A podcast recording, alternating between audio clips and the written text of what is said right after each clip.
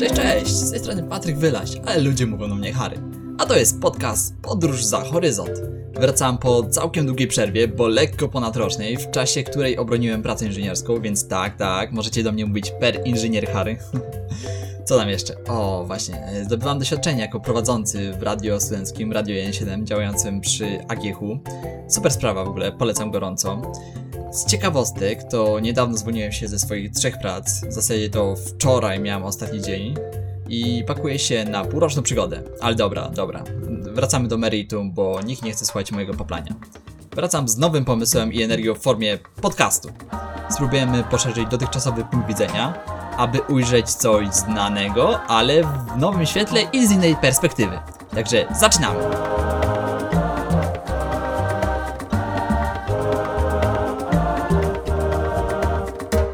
Dzisiejszym gościem będzie Kuba Wtaruk, autostopowicz, ma na swoim koncie ponad 20 tysięcy kilometrów, przejechany czystym autostopem, w wieku 20 lat e, przebył Mongolię. Cześć! Siemanko, Kuba z tej strony. Więc możemy zacząć dosyć ciekawą historię, jak w ogóle się poznaliśmy. No, od tego trzeba byłoby zacząć. To ty, ty zaczynasz z jakiej swojej perspektywy, czy, czy z mojej? No ja pewnego ranka wszedłem sobie na Facebooka, na grupę autostopową, e, autostopowicze czyli my. Grupa skupia ponad 50 tysięcy ludzi e, z zajawą autostopu. E, Bardzo polecam Wam, ci, którzy chcą zacząć, ci, którzy już autostopują i tam nie są, dodajcie tam, to jest czysta skarbnica wiedzy, czysto autostopowej. Znajdziecie tam dosłownie wszystko. No ale wracając, pewnego ranka z kawką w ręku, wychodzę sobie na taras i widzę, o, tutaj Kuba dodaje post. Dokładnie. Z mojej perspektywy wyglądało tak, że wybrałem się na pierwszą taką dłuższą wyprawę kamperem. Kupiłem go na spółę z tatą. E, Gdzieś znaleźliśmy mega okazję w... od faceta, który przez 10 lat trzymał tego kamperka. Kamper z 86 roku, starszy w ogóle ode mnie. E, Totalnie klimat taki vintage. I wsiadłem w tego kampera. Jak kupowaliśmy od pana Wieśka, tego, który 10 lat trzymał tego kampera, dbał o niego jak o oczko w głowie, to powiedział nam, że wszystko jest niesprawne. I rzeczywiście, jak wszystko sprawdzaliśmy, to wszystko działało. No ale niestety okazało się, że na tej wyprawie, na którą pierwszy wyruszyłem, po pierwszym dniu skończył się prąd w akumulatorze. Więc wspaniałomyślnie wpadłem na pomysł, żeby napisać na autostopowiczach, czy może ktoś po trasie w Bieszczady, bo akurat w Bieszczady jechaliśmy, nie będzie, nie mieszka i nie byłby tak miły, żeby udostępnić nam jakiś prostownik, żeby ten akumulator naładować. A przy okazji, że możemy w sumie kogoś zabrać na tego stopa, więc gdyby ktoś chciał, to żeby się odezwał. Jedna i druga opcja, może być tylko jedna. Na jednej nam zależy, na drugiej też nam zależy. No i tak wrzuciłem tego pościka i odezwał się jakiś sympatyczny chłopak. Tak. I ten chłopak I to był tutaj Harry. ja wkraczam cały w bieli. Piszę, no wpadaj do Leżajska, do takiego miasteczka, miasta na Podkarpaciu. No i naładujemy, oprowadzimy cię, najemy, damy wody spragnionemu. Także taki oto sposób przybyła ekipa do Leżajska. Dokładnie. No i przyjechaliśmy do Leżajska, znaleźliśmy adres, numer telefonu. Wcześniej Harry mi wysłał, dzwonię do niego, słuchaj stary, już dojeżdżamy. Mówi, dobra, spoko, to wpadajcie. No i wchodzimy do Harego. Harry od razu mówi, kawka, herbatka. Mówi, zapraszam, tutaj jak chcecie, możecie sobie wziąć prysznic, nie? Mówi, wiem jak to jest w podróży. Mówię, dobra, to znaczy, że gość rzeczywiście, kurczę, czuje blusa, nie? Wie o co chodzi. I co? I poszliśmy, wypiliśmy kawkę, podłączyliśmy prostownik, jeszcze trzeba było szukać e, gdzieś tam prostownika po mieście, więc Harry dzwonił po kumplach, bo okazało się, że ten, który jest, nie jest nie, niedziałający. Ale wszystko nam załatwił i mówi, słuchajcie, to i tak musimy poczekać, aż ten prostownik, aż ten akumulator się naładuje. To ja was po tym leżajsku obwiozę. No i wsadził nas w samochód i pojechaliśmy. Pokazał nam cały leżajsk. To miasteczko może nie ma jakichś spektakularnych zabytków czy, czy atrakcji, natomiast Harry tak nas obwiózł, że naprawdę ten czas minął jak... O tak, i minął. E, I co, pojechaliśmy, spróbowaliśmy piwka w leżajsku, przeszliśmy się po muzeum i tak dalej. No i po tej krótkiej wizycie tak naprawdę w, w rodzinnej miejscowości Harego e, zapakowaliśmy się w Bieszczady i pojechaliśmy. No i to było tak naprawdę 6-7 godzin, przez które w swoim życiu mieliśmy szansę się spotkać. Ale to nie był koniec. To nie był koniec, ponieważ kilka dni później miałem szansę dołączyć do Kuby. Dokładnie, dokładnie. W tych właśnie Bieszczadach jakoś cały czas utrzymywaliśmy kontakt. Harry pytał, jak nam idzie trasa, czy dojechaliśmy na miejsce, później gdzie się wybieramy, w jakie traski. Cały czas sobie tam e, gdzieś na Messengerze ze sobą utrzymywaliśmy kontakt.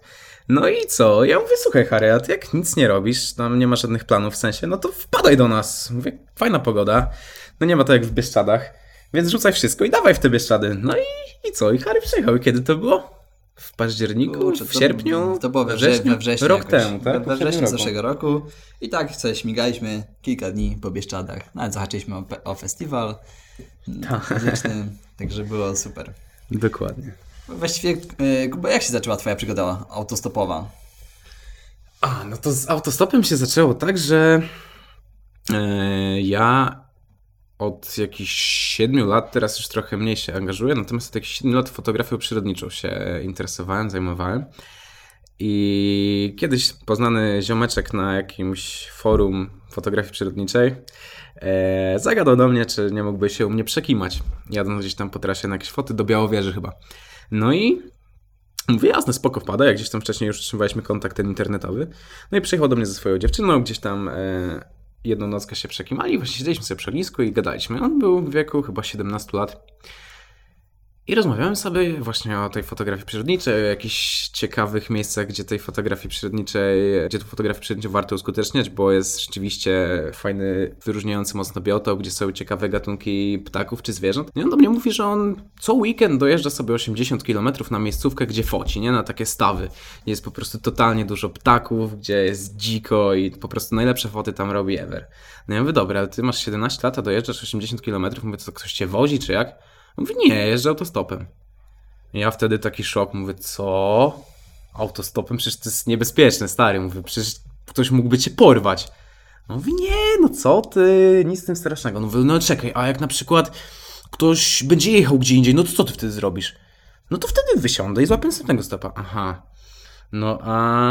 A jak ktoś ci powie, że chce pieniądze? No to albo mu zapłacę, jak będę jak nie, to powiem, że no sorry, nie mogę, bo na przykład nie mam i do następnym pojadę. Mówię, aha. No okej, a, a w ogóle jakbyś poznał tam kogoś niebezpiecznego, nie? Przecież tylu jest morderców na ulicach, na pewno tam ktoś zrobi ci krzywdę. Mówi, nie, no co ty, tyle lat, jeszcze nic się nie wydarzyło.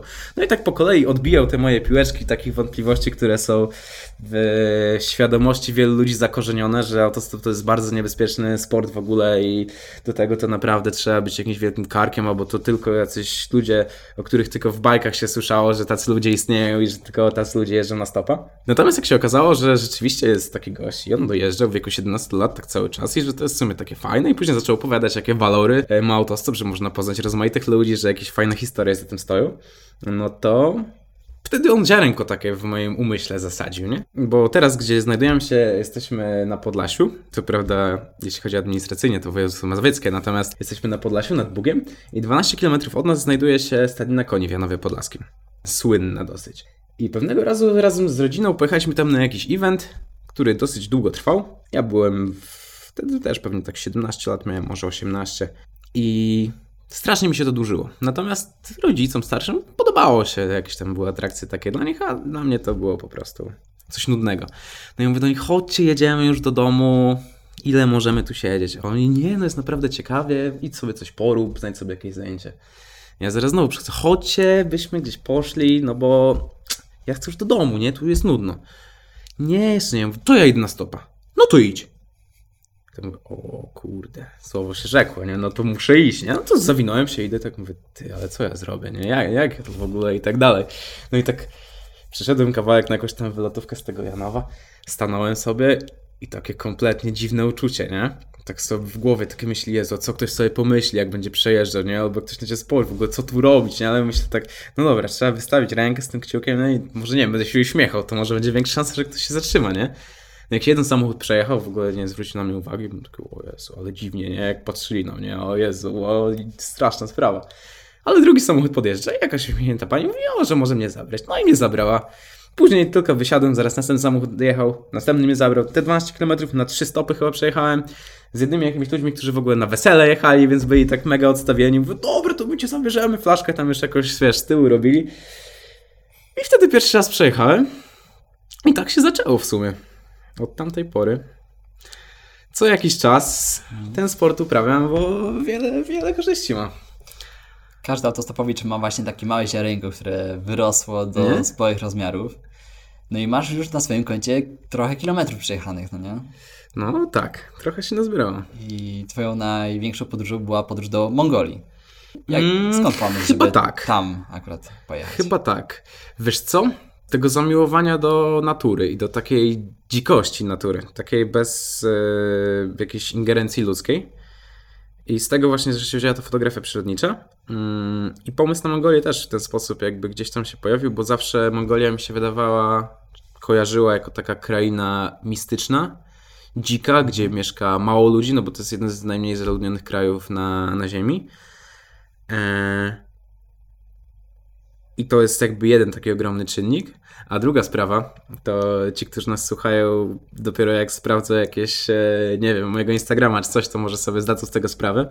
Natomiast e, ty może zobaczysz, jak się uśmiecham, to mam skośne oczy, nie? Niektórzy mówią, że a to jakiś taki mongol czy coś, nie? Troszkę, troszkę I tak. dokładnie, i z takiej historii, jak tam jeździłem i ludzie się mnie pytali, czemu do Mongolii, to mówiłem, że jedna opcja to jest właśnie ta natura, a druga to chyba moje serce takie, wiesz, wołające, że chcę do korzeni powrócić, nie? W poszukiwaniu swoich przodków. Dokładnie, dokładnie tak. I co, udało się znaleźć swoich przodków? Kurczę, no niektórzy byli podobni ci powiem, tak mówili, ty to jak nasz wyglądasz, nie? Ale nikt się nie przyznał, że jest na przykład jego wnukiem. No tak to nie. No dobra, jak się tam dostałeś?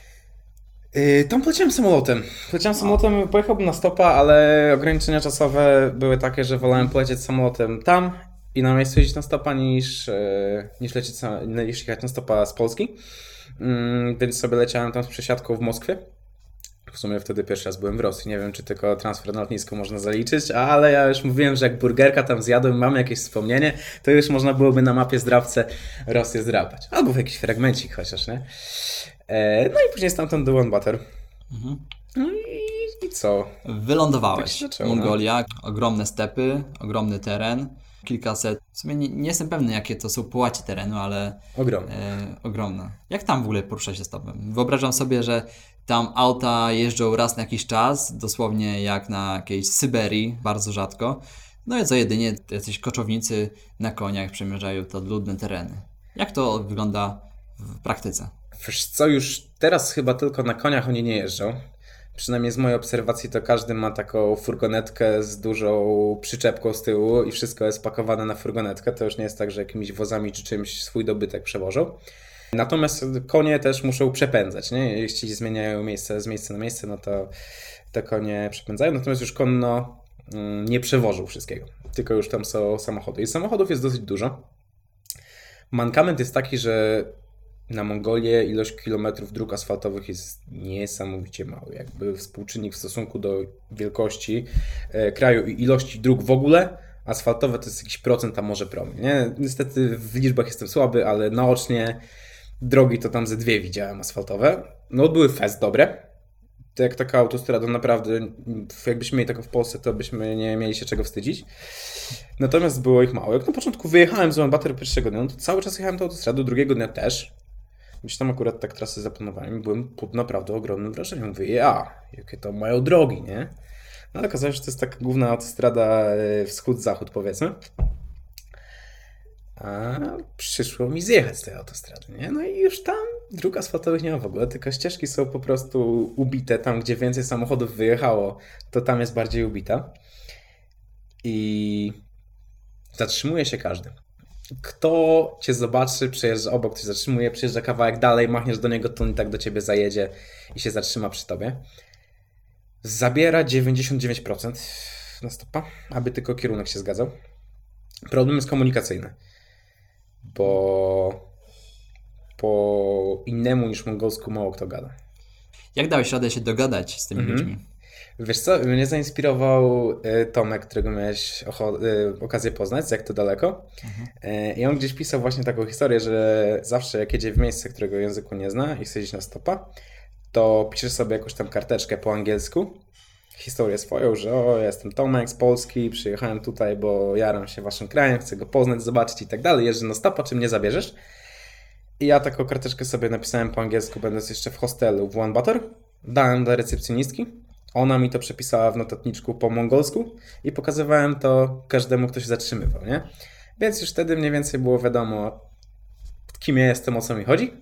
No i później jak oni powiedzmy mimiką, gestami wskazywali na to, że spoko, żebym wskakiwał, to jeszcze im pokazywałem na mapie już zapisanych map, wiesz, kierunek, gdzie chcę jechać, jak im odpowiadało, kiwali głową, wsiadałem i jechałem, nie?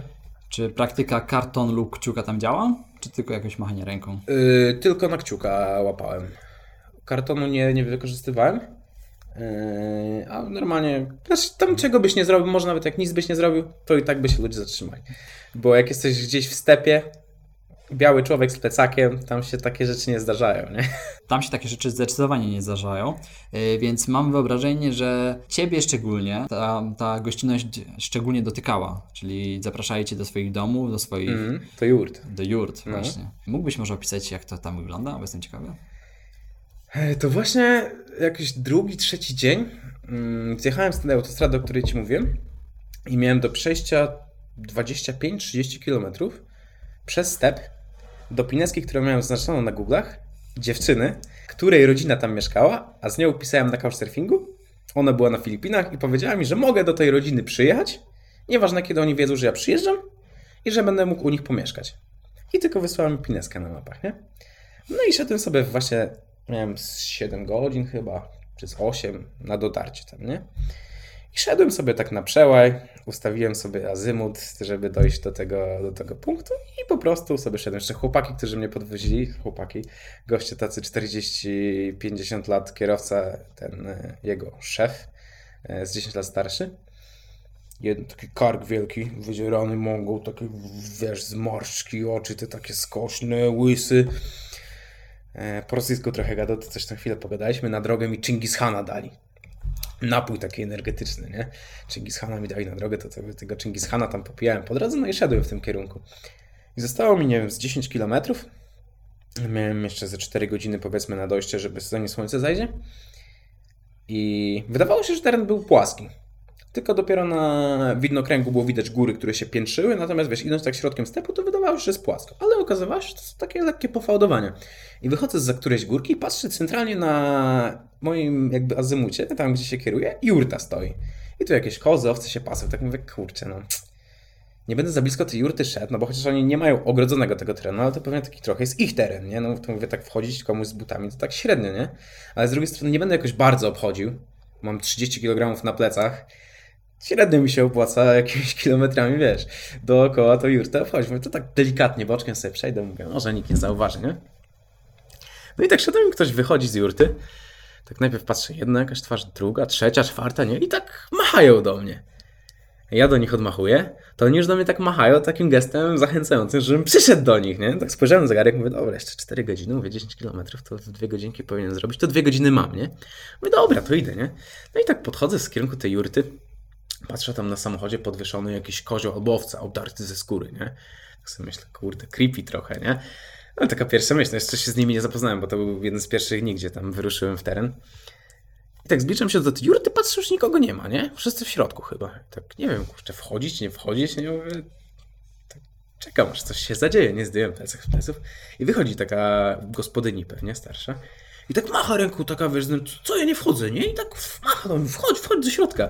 No i wchodzę i ogólnie w jurtach jest tak, że po lewej stronie siedzą mężczyźni i goście na przykład, a po prawej stronie kobiety i dzieci. No i tak mnie do mężczyzn z, z jakby skierowała, żebym sobie tam usiadł. Usiadłem sobie na podłodze, po turecku przy nich. I jeden z Mongołów, który tam był, okazało się, że pracował w Rosji i znał rosyjski. A że ja po rosyjsku też trochę gadam, no to on, z nim jakby nawiązałem kontakt i on tłumaczył na przykład innym. Oni mieli jakieś pytania, zastanawiali się, wiesz, co ja, co ja tam robię, skąd ja się tam wziąłem i tak dalej. No pewnie tam dla nich to byłem jakiś obcy, który nagle nie wiadomo skąd się zjawił. Yy, przynajmniej takie sprawiało to wrażenie. No i minęło tak z 10, 15, 20 minut takich yy, dość aktywnych, zażyłych yy, dialogów. I nie zauważyłem nawet, kiedy wyszły te kobiety z dziećmi. I nagle patrzę, a one wchodzą z takimi wielkimi misami i mają tam jakieś misi, mięso, głównie misiwe, jakieś takie pieczone jak na grillu jakimś i, i ziemniaki jakieś do tego, nie? W drugiej misce. No i tak posadziły to, tak położyły te miski tak między nami i raz, wszyscy razem z tych misek rękoma sobie tam zajadaliśmy. Chłopaki zaraz nie wiem skąd na, tej, na tym stepie w jurcie wyciągnęli schłodzonego Chingis Hana, tym razem wódeczkę. taką litrową, jeden kieliszek, pyk, pyk, po kolei, każdy rundka, nie? I ty się musisz z nami napić, nie? No i tam popijamy, zajadamy i gospodarz, taki pewnie gdzieś po czterdziestkę, bez koszulki, jakaś dziarka gdzieś tutaj taka, no nie tak jak my sobie teraz wyobrażamy, tylko taka bardziej z dawnych lat, taka coś stylu ale więzienna czy coś, nie? Nie taki jakościowy tatuaż. E, Z twarzy taki, wiesz, też taki Chingis Khan, taki Mongol, wiesz, z krwi i kości, nie? Tak się patrzy na mnie, siedzi tak w kącie, patrzy mi się prosto w oczy, a ciężko jest z ich intonacji zrozumieć, czy oni na przykład są mili dla ciebie, na przykład chcą na przykład z- zapakować ci zaraz samochód i wywieźć gdzieś, nie? Mają taki bardzo gardłowy głos. Po twarzy też nie za bardzo widać, czy oni się uśmiechają, czy się nie uśmiechają. No i tak siedzi i się gapi na mnie, nie? I tak patrzy na tego tłumacza. Coś tam powiedział do niego pod... No i ten tłumacz tak na mnie patrzy. Wiesz co? Spodobałeś się dla mojego szwagra? Mówi, że możesz u niego zostać. Możesz u niego spać, nie? Ja mówię, kurde, nie, w ogóle się nie spodziewałem, że to będzie takie, takie hasło, że tam poszedł taki przekaz. No ale e, mówię, no, że bardzo jestem wdzięczny, mega dziękuję, ale umówiłem się, że dzisiaj tam dotrę do tej jurty, nie? On mówi, a kto to taki tam mieszka, do kogo ty idziesz? No ja im pokazałem e, nazwisko tej dziewczyny, sam jego nie wypowiedział, bo oni mają w ogóle inny alfabet. Pokazałem im. No i tak się, wiesz, po, po głowie drapią, zastanawiają się, kto to taki, gdzie mieszka, tak mówią, albo ci, albo ci, a tak do końca nie wiedziałem. Mówię, dobra, dobra, to spokojnie, jeszcze pójdziesz, jeszcze jedną flaszkę zrobimy, nie? No i znowu coś wyciągnęli, jakąś flachę. No i tam zajadamy, siedzimy, gadamy, jakąś historię opowiadamy swoje. I w międzyczasie przyjechał jakiś gość na motorynce. Też taki Mongol, w ogóle w takich tradycyjnych strojach często y, są poubierani, a może nawet w 99%. Zresztą też w takim stroju przyjechał na tej motorynce. No i tak zasiada razem z nim, od razu go zaprosili, wiesz, żeby z nami jadł i pił. No i się jego pytają, czy on kojarzy, kto to jest ten i ten. Tam wiesz, gdzie mam jechać. I on mówi, a to ja wiem, to chyba tamci, nie? I wtedy ten tłumacz mówi, dobra, to posiedzimy jeszcze z dwie godzinki, jeszcze flaszkę zrobimy, nie ma się gdzieś pieszyć, a my cię później zawieziemy tam. Już nie musisz tam iść, my tam pojedziemy z tobą. Posiedzieliśmy, pogadaliśmy, zapakowali mnie do jakiegoś tam Land Cruisera, zawieźli mnie tam na miejsce. Tam się rozgościłem już, wieczorem telefon dzwoni. Tak wiesz, 21, 22. No i ja mówię, halo? A to mongolski numer? Ja mówię, kto? Mówię, pewnie ten gość, bo jeszcze tam ze dwa numery komuś dałem, w sensie ten numer dwóm osobom. Natomiast nie wiedziałem, był niepodpisany. Odbieram, a to się okazuje, że właśnie ci, którzy mnie tak ugościli, dzwonią, no jak tam u ciebie? Dbają tam o ciebie? Ja mówię, no tak. Jedzenie dostałeś? No tak. Pić dostałeś? Tak. Wszystko ok? Okej, no dobra. Jakby się coś działo, to pamiętaj, że do nas może, my że po ciebie nawet przyjedziemy, u nas masz gościnę, możesz do nas przyjechać, nie? I później tak samo jeszcze telefon się następnego dnia powtórzył i później podczas mojej podróży jeszcze ze dwa razy do mnie dzwonił, wiesz, tam po tygodniu, jeszcze po jakimś czasie. No, także takie, takie historie. Dzwonili do ciebie na telefon, czy kupiłeś jakąś kartę mongolską? Tak. Czy... Tak, kupiłem kartę w Mongolii e, ze względu na to, że chciałem mieć e, jakiś tam kontakt ze światem turystyką, więc neto sobie wykupiłem internet. Jak cenowo to wychodziło? Szczerze nie pamiętam jak to, jakby li, liczb ci nie podam, natomiast to było ok. Jeśli chodzi o jakiś tam przelicznik za gigabajty, to naprawdę w porządku, nie? Nie to, że jakieś tam ogromne pieniądze. Otwartość, e, dzielą się tym, co mają. Też Mocne. mo- mogą nie mieć aż tyle. Mongolia jest tuż obok Chin. Czy czułeś jakiekolwiek wpływy chińskie na ich, ich świat, ich codzienność? Wiesz co? Mm, Nie wiem, nie wiem. Natomiast pierwszego dnia jak przyjechałem, to zgadałem się na couchsurfingu na micie. Facetem z Mongolii, był około 40. Gadał po rosyjsku, po angielsku, więc łatwo się tam e, skumaliśmy. I przez to, że czekałem na swojego coucha dosyć długo, tu tak mieliśmy się spotkać na dwie godziny, a z 6 godzin siedzieliśmy, gadaliśmy, jakieś piwko popijaliśmy i tak dalej. I gdzieś zszedł temat na to, że w Mongolii e, jest taki odłam nacjonalistów skrajnych, którzy. E, On jakby to ujął w jakiś taki sposób, że oni mogą być niebezpieczni dla jakichś tam turystów przyjeżdżających czy coś. Ja byłem taki, ale czekaj, czekaj, czekaj, to o co chodzi, nie? No i że oni w ogóle, wiesz, ze swastykami, na jakichś motocyklach, takie gangi, nie? W sensie, że to taka skrajna jakaś tam e, nacjonalistyczna, nacjonalistyczne ugrupowanie i że ono rośnie w siłę. I ja mówię, no dobra, ale to jak ja jestem Polakiem, na przykład tutaj coś mi grozi? On mówi, nie, nie, tobie nie. Natomiast y, Chińczyków nie lubią, nie? Bo że Chińczycy przyjeżdżają, na przykład zabierają miejsca pracy, czy jakieś w ogóle takie konteksty, że Chińczycy są źli i oni Chińczyków to po prostu, wiesz, jechać z nimi. I taki nacjonalizm w sensie, że Mongolia jest najważniejsza, a Chińczyków w ogóle tutaj nie chcemy, nie? I że to jest głównie ukierunkowane właśnie w stronę Chin, więc to to mocno mi zapadło w pamięć. I trochę po tych jego historiach tak się powiedzmy, że przeraziłem. A później na pierwszym stopie, w którym wyjeżdżałem z Ulaanbaatar, zabrał mnie gość, który prowadząc furę miał na szyi tutaj taką wielką swastykę, nie? A że wyjeżdżając tam, byłem na przedmieściach, była taka nieprzyjemna aura, nie? Chm- Pochmurno, coś tam padało na ulicach, śmieci. No i złapałem tą furę i taki trochę byłem też pierwszy raz stop, gdzieś tam w ogóle pierwszy raz w Azji byłem, pierwszy raz tam na stop jechałem i tak nie wiedziałem co to będzie. Co będzie, jak oni mnie gdzieś wywiozą czy coś, nie? No, ale okazało się, że byli mega mili. Jeszcze na koniec mi tam jakieś burka czy coś kupili, żebym sobie coś zjadł, nie? I pomachali mi życzyli wszystkiego najlepszego, także strach tylko był duży, a tak naprawdę nic nie groziło. sumie, jakie miałeś oczekiwania, a jak te oczekiwania zderzyły się z rzeczywistością co do Mongolii? W sumie jestem ciekaw, czy obaliłeś jakieś stereotypy, e, które wytworzyłeś sobie w swojej głowie, albo które wytworzyło społeczeństwo w Europie na temat wschodu, Dalekiego Wschodu. Hmm, chyba też nie. Chyba nie. W sensie nie miałem, nie miałem jakichś wielkich założeń wcześniej. I ja też jak gdzieś jadę, to na przykład nie, nie czytam jakichś tam blogów, nie oglądam filmików stamtąd i tak dalej, tylko tak lecę na spontanie, nie? Więc też nie budowałem sobie jakiegoś tam dużej bazy wiedzy wcześniej na temat Mongolii. Nie, nie tak było, że to weryfikowałem, tylko po prostu jechałem tam i na żywo zbierałem te informacje i jakby sprawdzałem, jak to wygląda. To jest bardzo ciekawe, bo e, wiele osób, w tym ja też, tak szczerze mówiąc, e, przed przyjazdem gdzieś wyrabiam sobie jakieś zdanie na temat e, danego miejsca, co chyba nie jest do końca dobre, bo czytając każdy blog, reportaż lub e, cokolwiek związanego z danym miejscem, e, patrzymy e, na świat okiem reportera, e, podróżnika, no i e, wyrabiamy sobie zdanie, jakie on sobie wyrobił. To nie musi być do końca prawda. Nie tworzymy sobie własnego obrazu rzeczywistości. No. Tak, no tak jakbyś przez taki filtr patrzył na, na ten świat, nie? Tego spojrzenia tamtej osoby, perspektywy. No, trochę tak jest. A może być też tak, że właśnie ze czyimś doświadczeniem jakby zainspirowany, to zostaje w twojej głowie i później doszukujesz się tego w jakichś na przykład zachowaniach, czy jakby starasz się sobie potwierdzić w twoim umyśle, nie? To, co ten ktoś mówił.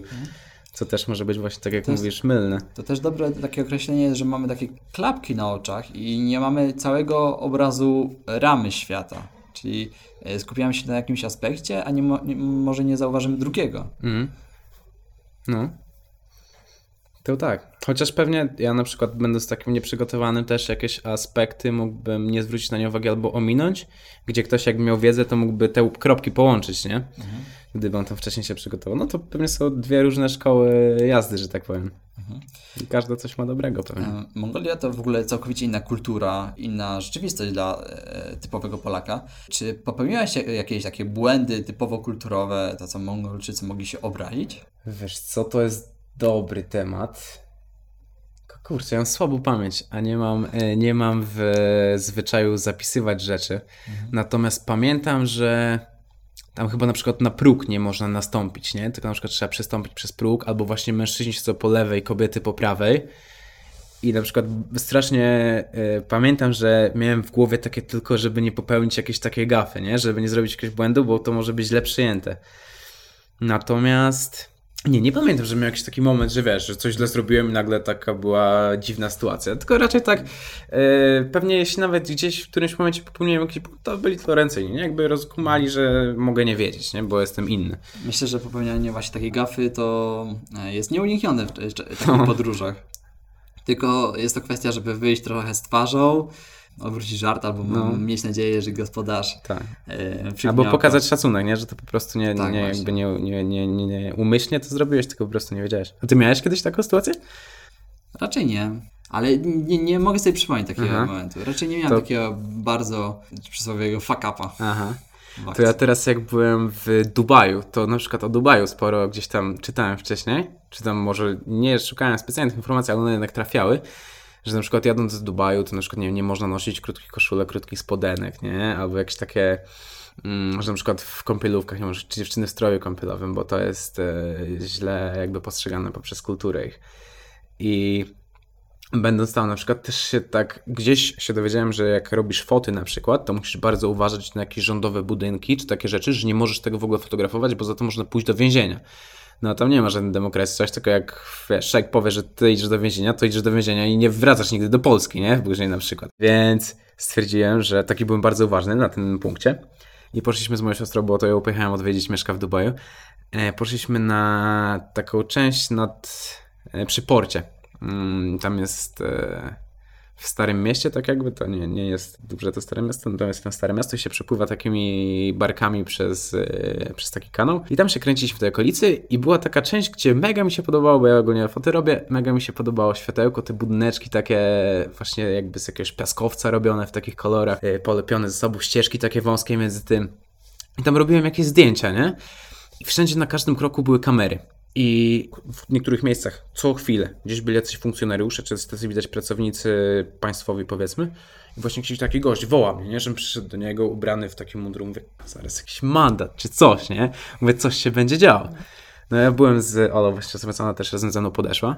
I on pokazuje na aparat, mówi, kamera, no, no, it's prohibited, no.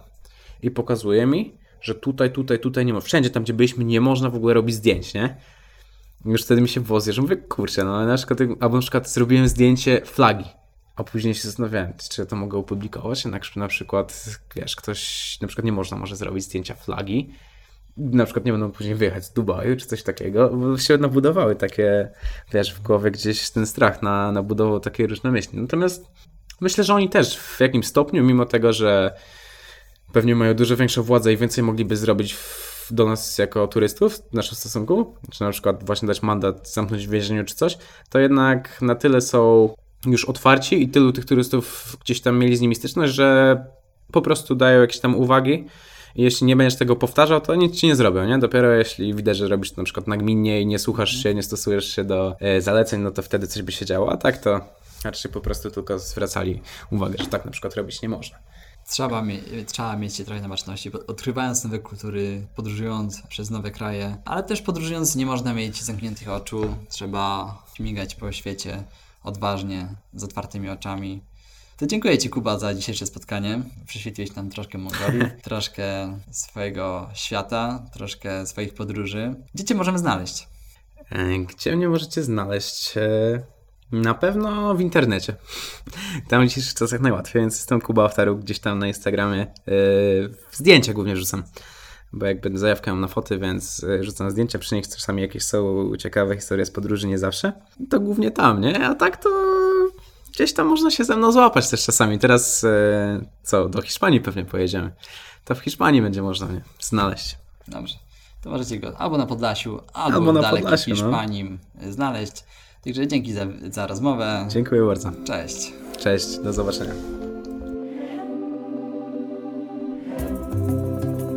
Więcej gości i ciekawych rozmów już niedługo. Do zobaczenia. Cześć.